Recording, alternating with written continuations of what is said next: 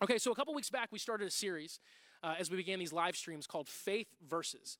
Faith Versus. The reality is, we want to be people who live by faith. But faith is almost always in opposition to something else. There's always something that's, that's trying to stand in the way of us living by faith. And so, our first conversation in the Faith Versus series a few weeks back was faith versus foolishness. That was a really important place for us to start because mature faith is not making foolish, unwise decisions and just saying, yeah, but I have faith. That's not what real faith looks like. Last week we talked about faith versus fear and the fact that if we're going to be people who live by faith, we're not limited to the normal responses that, that most people have when they're in, in a fearful situation, right? It's, it's fight, flight, or freeze. When we, when we live by faith, we have a fourth option. And we can face our fears and we can overcome our fears through the power of Jesus working through us. And so we talked about that last Sunday. Today we're going to talk about faith versus fragility. Faith versus fragility. Because at the end of the day, this whole crazy situation gives us a chance as people to examine our lives and really look at, at what we're actually building our lives upon. What is the, what is the foundation that all of our hopes, all of our, all of our plans, all of our desires, everything good in our life, what, what's the foundation that those things are being built on? Is it something strong or is it something more fragile than maybe we, we originally believed? We're going to do that this morning and really examine our foundation, what it is, and, and more importantly, what it should be. I don't know if you've ever been in a situation in life where you were, you were standing on something that was shaky. You were, you were physically standing on something that, that might give. That's a pretty nerve wracking feeling. Like, uh, like Matt, have you, uh, have you ever either like ice skated or walked on a frozen pond? You have? Like with that, like not like a, an ice Not rink. Frozen. No, not a frozen pond, but ice skating. Okay, you've, uh, that was like on a rink. Yeah, yeah, yeah. Have you ever done it um, on like a pond or a Oh, lake? that no, no, There's like water no. underneath you. Would you do that? yes, but I, I mean, if there were like, I, not just like a random pond. Like it wouldn't be like you stumbled a- upon a pond and it's like it Yeah, looks like, pretty solid. yeah, yeah, Yeah. no, it'd be like if there were people like kind of around and doing it. There's I'd like, people "Yeah, sure." around. Okay, let, let's take it a step further. Would you ever drive a vehicle on a frozen pond or a lake? I don't think so. What if- what if I was May- yeah, like, maybe. It, no, I don't promise- think I'd do that. you don't think so? Don't think Even if there was someone there like, no, no, no, hey, trust me, it's safe. You'd still kind of like, I don't, May- maybe I guess it depends on the context of why I need to go across. like a shortcut. you know, like normally you'd have to go around the lake, and let's let's say it's a big lake, and this will save you 20 minutes. You can just drive across it. You know, straight straight a straight shot. I don't know, cause yeah, probably not, because getting out into the middle of a large lake would be the stressful part. Like Yeah. if you're on the outskirts, like it feels sort of like Yeah, yeah, yeah. maybe I could swim back in time, or you know, like climb back up or whatever. But if you're out in the middle, You're, you're, you have no hope. You have no hope. So okay, that's not that's not a purely hypothetical question. So uh, when I was in the seventh grade, I moved to Wisconsin, and I've I've talked about that you know plenty of times. Lots of different experiences there. It was a culture shock, and it was kind of cool though because where we lived in Wisconsin, we lived right on this massive lake called Lake Winnebago. And when I say massive, I mean it's it's a huge lake. It's it's one of the largest lakes in. I think it is the largest lake in Wisconsin, not counting like the Great Lakes because they're they're. I don't think a Great Lake touches Wisconsin. Now that I think about it, it's Michigan. So I'm sure it is the largest lake in Wisconsin, and I feel pretty good about it. Um, but it's a huge lake, and we lived. When I say lived on it, there was our street, and then there was another street, and that street was lakefront. So it was like 100 yards from my house is this huge lake, and that lake sort of dominated the life of that area in the summertime. There were always boats on it. Uh, people would would. It was big enough that you could actually do like windsurfing and stuff like that. It was a really big deal. Um, in the wintertime, though, that lake would would freeze pretty solid. I mean, like like seriously solid. People would build uh, ice fishing shacks on it, and uh, and I remember moving there in January. And a few months in, we're driving on a road really close to the lake, and I look out, and there's like trucks driving on the lake. And it's like it's a thing. In fact, we have video of, of people like in the wintertime there. They will drive out onto the lake, and there's a lot of different cities that are on the, the you know surround the lake, and so sometimes people actually use the lake as a shortcut because it's like, oh man, I can just like shave 15 minutes off my drive going on the lake, and it's solid enough that it works until it doesn't. And fairly often there will be a situation where someone, in fact, we have other footage, I think, of, uh, of, of it not working very well. And so someone will have like been driving on the lake and all of a sudden, boom, it goes. And you've got to jump out your window and abandon your vehicle because, well, because you drove on a lake. because you, you wanted know? to save ten minutes. Because you're like, oh man, that, that backfired. Uh, I, I remember being a seventh grader and watching people do that, and even the, even as a seventh grader, just thinking that's a bad idea. Like I, I, I kind of get walking on a lake, like you said, that seems safer, I guess. But your vehicle, it's so heavy, it has so much weight, and it's so valuable that the idea of, of risking it on, on ice, something that can fall apart, you know, if the conditions aren't just right, that just seems foolish. And, you know, as, as weighty as a vehicle might be, our lives, they're, they're weightier. They, they carry a lot of weight. We have a lot of things in life that we're carrying with us all the time. And as valuable as a vehicle might be, our lives are, are obviously far more valuable. And the reality is, we should be building our lives on something strong. We should be building our lives on something that can take the weight. And unfortunately, a lot of the time, even, even if it's subconscious, even if we're not really thinking about it, we are, it's like we're, we're driving on ice. You know, it's like we're, we're building our lives, we're, we're trusting something that is less than truly stable to, to bear the weight of everything that we have going on. And so this morning, I want us to, to really think on that, really focus on that, and ask the question what really is my foundation? Now, if you're watching this and you're not a Jesus follower, I, I encourage you to keep watching until we're done because obviously I'm just going to go ahead and, and, come out with it at the forefront.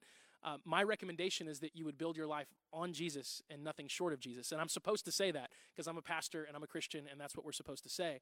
But but I think if, if you'll examine that, if you'll really think about it, if you'll really think about who Jesus is, even if you don't believe he's God, you just believe that Jesus, a historical figure that lived, like really think about who Jesus is and, and was. And ask the question is Jesus, is he a worthy foundation? Can Jesus take the weight? Because I, I think that we'll all see that he can and he does. Jesus himself actually said something pretty audacious uh, in, this, in this nature in Matthew chapter 7, verses 24 through 27. I'm just going to read it right from the His Hands mobile app, so if you have that, you can follow along. Matthew 7, 24 through 27, Jesus says, Anyone who listens to my teaching and follows it is wise, like a person who builds a house on solid rock. Though the rain comes in torrents and the floodwaters rise and the winds beat against that house, it will not collapse because it's built on bedrock. But anyone who hears my teaching and doesn't obey it is foolish, like a person who builds a house on sand. When the rains and the floods come and the winds beat against that house, it will collapse with a mighty crash. This is Jesus saying that the only thing that we should build our lives on is faith in him. He says if you if you listen to my teaching, if you do what I say, if you use me essentially as the reference point for your entire life, you're good. No matter what happens, no matter what storms may come, you're you're going to be good. And it's interesting because this is a it's a scripture that I've taught on so many times. I mean, if you've been at his hands, or really any church, you've probably heard this scripture talked about pretty frequently. It's a very popular say, uh, saying of Jesus. But usually, when I'm teaching on this scripture, I'm talking about some type of, of metaphorical storm. Or I'm recognizing the fact that everyone in the room has a different storm that they're maybe dealing with. And that's, that's obviously true right now. All of us probably have different, unique problems that we're facing. At the same time, all of us have one singular storm that we're all in the middle of right now. It's the only time in, in my lifetime where everyone on the planet is dealing with the same problem.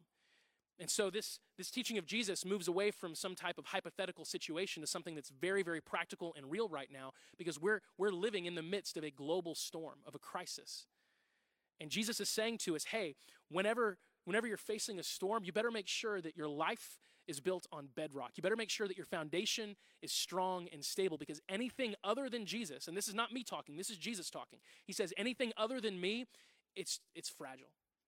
Anything other than me is it's too fragile. It will come crashing down. It's like a truck on ice. It's it's not strong enough to take the weight. So the choice that we have according to Jesus, and again I'm recognizing this is an audacious statement that he's making. The choice that we have is either to live with our faith on Jesus or or it's fragility. It's trusting something that just simply cannot take the weight, and that's a choice that we have. Jesus claims to be our, our foundation and the only worthy foundation that we can choose. It's not the only time in Scripture that this kind of language is used about Jesus. For example, Ephesians chapter 2, verses 20 through 21 says, Together we are his house, built on the foundation of the apostles and the prophets, and the cornerstone is Christ Jesus himself. We are carefully joined together in him, becoming a holy temple for the Lord. Now, buildings 2,000 years ago were built a little bit differently than they are today. And so that language may not draw uh, pictures for us right away, the, the language of cornerstone. But, uh, but Julian, go ahead and put up a picture of, of an, an old building with a cornerstone. If you're looking at this picture right now, I dare you to guess which stone is the cornerstone. I just dare you. See if you can figure it out. Right? It's obvious. It's the giant stone that's in the corner. Uh, that's the way that, that old foundations were built. They would always have a, stone that was the first stone that would be laid as part of the foundation. and it was often the strongest, the largest stone that they were going to use. And that stone was absolutely vital because the entire building was going to be based on that stone. If that stone wasn't level, the building wasn't going to be level. If that stone uh, wasn't, wasn't hewn in, in a way that it was straight, then the building was going to get off kilter because, because that stone was the reference point for every other stone that was laid on that building. And so, if you look at architecture from Jesus' life, for example, uh, there's a picture we have of one of the cornerstones of the temple in Jesus' day. It still exists today, it's still there, uh, this portion of, of the temple. Uh, it's, it's huge, it's massive. This stone that you're looking at, it is 33 feet long, 7 feet wide, and 3 feet tall. It is a single stone. One single piece of stone, 33 feet long, 7 feet wide, 3 feet tall. It would have weighed well, well over 10,000 pounds. And that stone is the cornerstone of the temple. It needed something so large, so powerful to, to be able to, to have its, its foundation set and strong. And Jesus is claiming to be our cornerstone, to be our foundation. That he's something so, so powerful that we can put all of our weight, we can put all of our trust in him. The Apostle Paul in Philippians chapter 4, he says this. And of course, right as I do that, I, I click off my message. So here we go. That's why the app works. It works so well. That's how fast I got back. Uh, Philippians 4 12 through 13. He says, I know how to live on almost nothing or with everything. I've learned the secret of living in every situation, whether it is with a full stomach or empty, with plenty or little, for I can do everything through Christ who gives me strength. Paul is saying, Look, what I'm hoping in is Jesus. What I'm basing my life upon is Jesus. What I'm trusting is the strength to hold me up when I have nothing going for me. It's Jesus. And he says that's the secret to contentment. He says, I've learned the secret to be content no matter what the situation is, whether I have a lot or a little, whether things are going really well or they're going horribly. The secret is that no matter the circumstance, Jesus is my foundation, Jesus is my cornerstone. He's, he's my reference point. He's what I'm basing every single thing that I do upon. It's Jesus. And so go back to the beginning of our conversation. I ask again, what is the foundation for your life? I've been following Jesus since I was 10 years old. And so I can safely say, yeah, yeah, Jesus, he's my, he's my foundation. But the truth of the matter is, there's so many other times in life where, where subconsciously, even, I take one of my feet off of him and I put it on something else. It's, just, it's so easy to do that. It's so easy to do that because there's so many things that are right in front of us, right? So sometimes it might be another relationship. And I say, you know what? I yeah, I'm, I'm not consciously saying, Jesus, I don't really trust you right now. I just I see something that seems like a, a sure thing, and so I'm going to put my trust in this person. I'm going to put my trust in their advice. I'm going to put my trust in, in what they think. And there's nothing wrong with trusting people, there's nothing wrong with taking advice. But, but no one, not named Jesus, should be the foundation for your life. No one not named Jesus should be the cornerstone where you're, you're truly putting all of your hope, all of your trust, all of your faith in what they say. There's times where I've, I've allowed other people, great people even, but not Jesus, I've allowed them to rise to a level that they, they should never have risen to, and I put a little bit too much trust in them. That doesn't work out.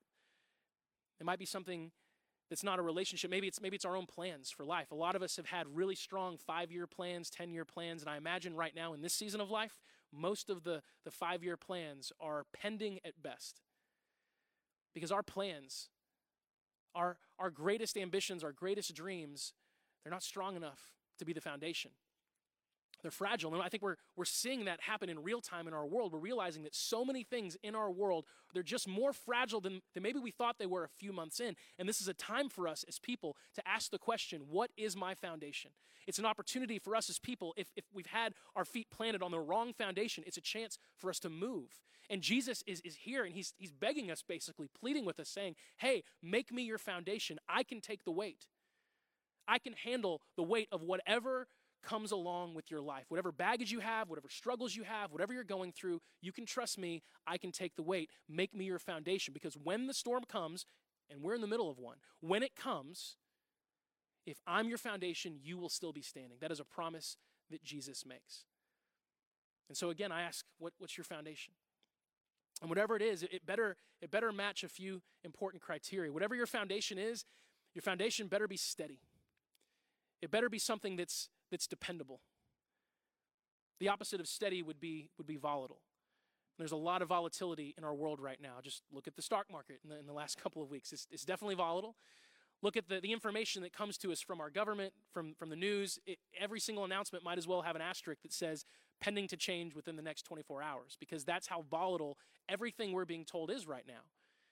Jesus is not volatile, He is as steady as it comes. In fact, the Bible says that Jesus Christ is the same yesterday, today, and forever. He is that cornerstone. He's steady. You see that in his life. The way Jesus lived his life, he was so so resolute in his time on this earth. For example, look at his relationship with his friends and his disciples. Early in the story of Jesus, early in his ministry, he chooses this this group of people to be his disciples, to be the people at the forefront of his movement. And and if Jesus was was like me, I mean a normal person, Jesus is a person, he's just not a normal person. He's extraordinary. But if Jesus was like me, about halfway through he would have realized that he picked the wrong people and he needed to clean house and pick some new pick some new talent. Because he's got the, he's got the wrong people as his disciples. Because time and time again his disciples fail. They, they fail to absorb the, the things he's taught them. They, they just forget things that he said. They fail to act in, in an appropriate manner with, with the kind of faith that they should have after seeing jesus do the things that he's done. They're still afraid they still panic. They still argue. They're still obsessed with their own importance. Like time and time again, the disciples show Jesus that he's made the wrong choice, that, that he should abandon them and, and find someone else. Even at the very end, they, they abandon Jesus. They run away in fear. And yet, when Jesus raises from the dead, the very first thing he wants to do is send a message to his disciples and then go speak with his disciples. He doesn't change his mind because Jesus is steady, he is resolute. And understand that when it comes to you, Jesus is resolute about who you are. He is, he is as steady as it gets in terms of his love for you, his commitment to you, his passion for you, his commitment to be there for you. When he makes a promise and he says that he will be there for you, when God says, I will never leave you, I will never forsake you, that is not a volatile promise. That is not a promise that's depending on new information. There's no asterisk that says, check back tomorrow and see if this has changed. It is constant because Jesus Christ is the same yesterday, today, and forever. And that's why he has stood the test of time. That's why 2,000 plus years later, his movement is still spreading across this world because Jesus, he's constant. So, whatever your foundation is, it better be something steady, but it also better be something strong. Your foundation, it, it just has to be strong. And I know that's common sense, but it's so easy for us to, to put our hopes and our trust in something, something far, far more fragile than Jesus, than this man who, who made bold promises and apparently fulfilled those promises. And 2,000 plus years later, he's still the most, he's the most famous person that's ever lived. He's been on the cover of Time magazine more than anyone else, which is a pretty amazing feat for someone who lived thousands of years before magazines. Jesus is strong.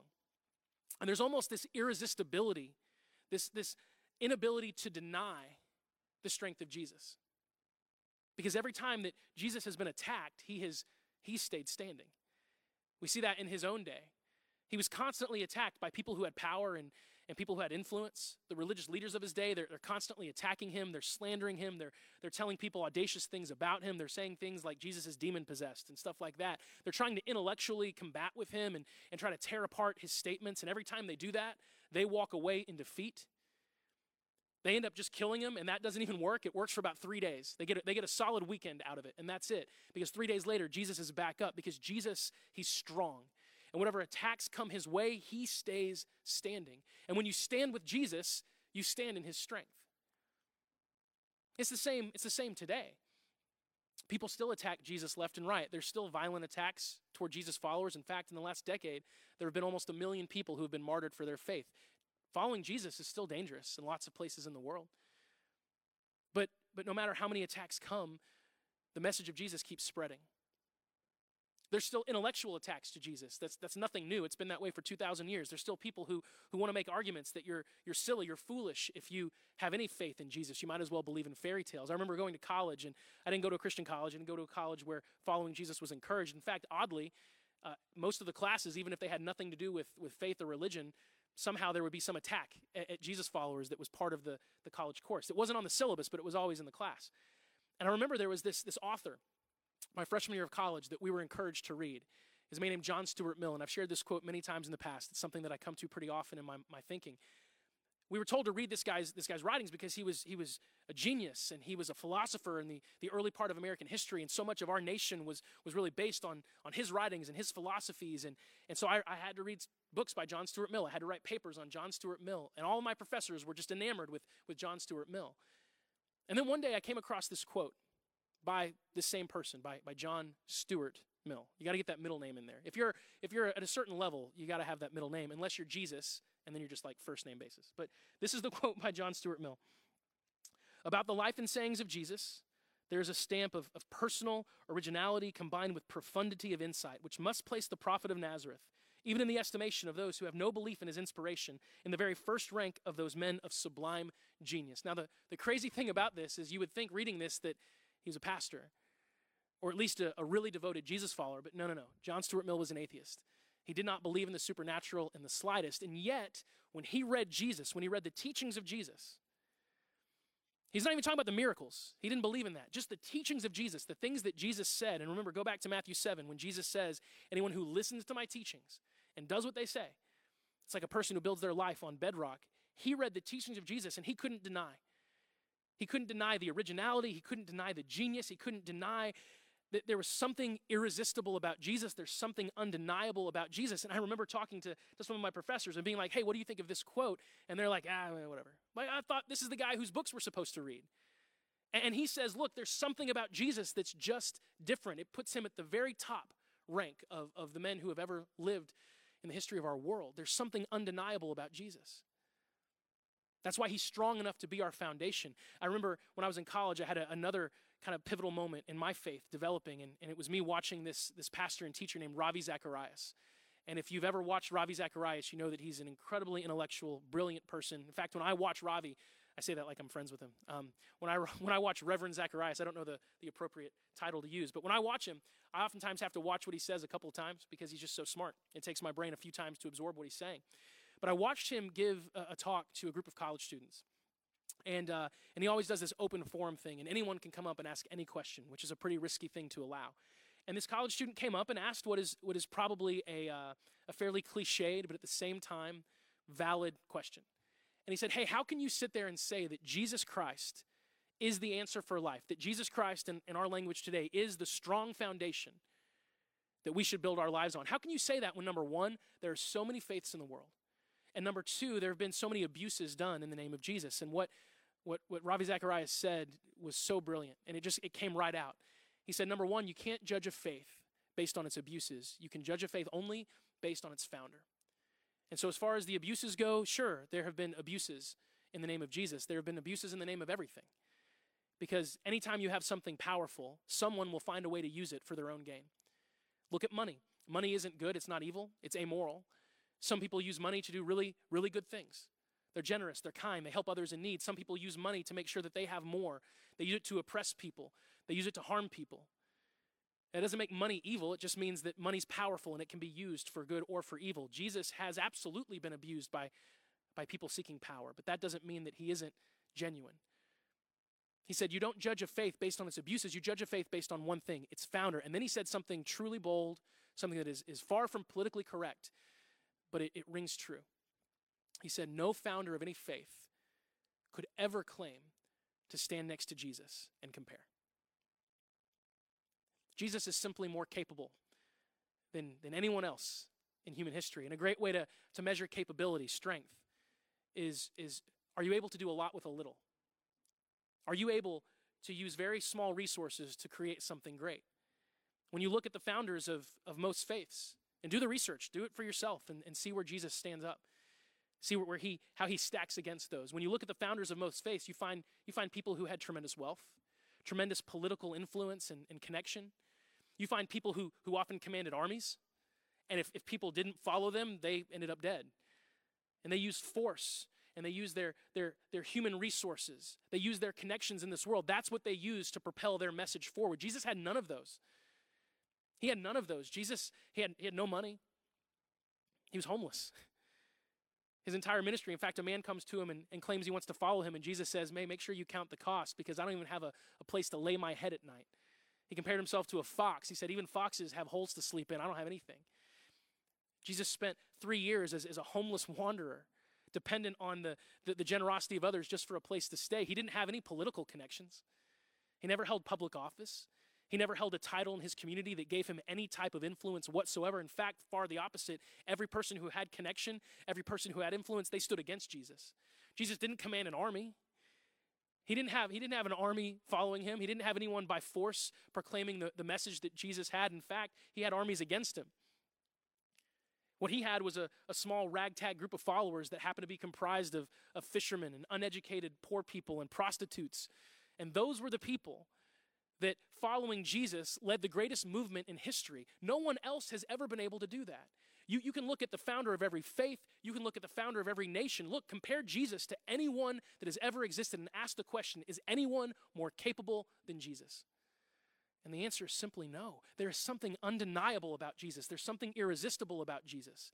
That's why every major religion on the planet has this weird need to include Jesus. That's why he's a prophet in some religions. That's why he's an enlightened one in other, in other faiths and other ways of thinking. But we know him simply as Jesus Christ as the Alpha and the Omega, the beginning and the end, the first and the last, that Jesus is the one who, who, who formed everything, that He's the one who holds all things together. He is Jesus, and He's exactly who He said He is. He is the strong foundation. He is the only thing worthy of carrying the weight for our lives. And so, again, I ask that question what is the foundation for your life? What are you trusting right now to carry the weight? Because make no mistake, we're in the midst of a storm. Jesus said, when the storm comes, not if. And we are in one of those when moments right now. And it's times like this where it is, it's more, it's more pertinent than ever to ask these questions. It's more vital than ever to really examine our hearts and say, what am I depending on? And I'm telling you that if you're depending on anything less than Jesus, you're, it's like you're trusting ice underneath you as you drive. I hope it works out for you, but it often doesn't.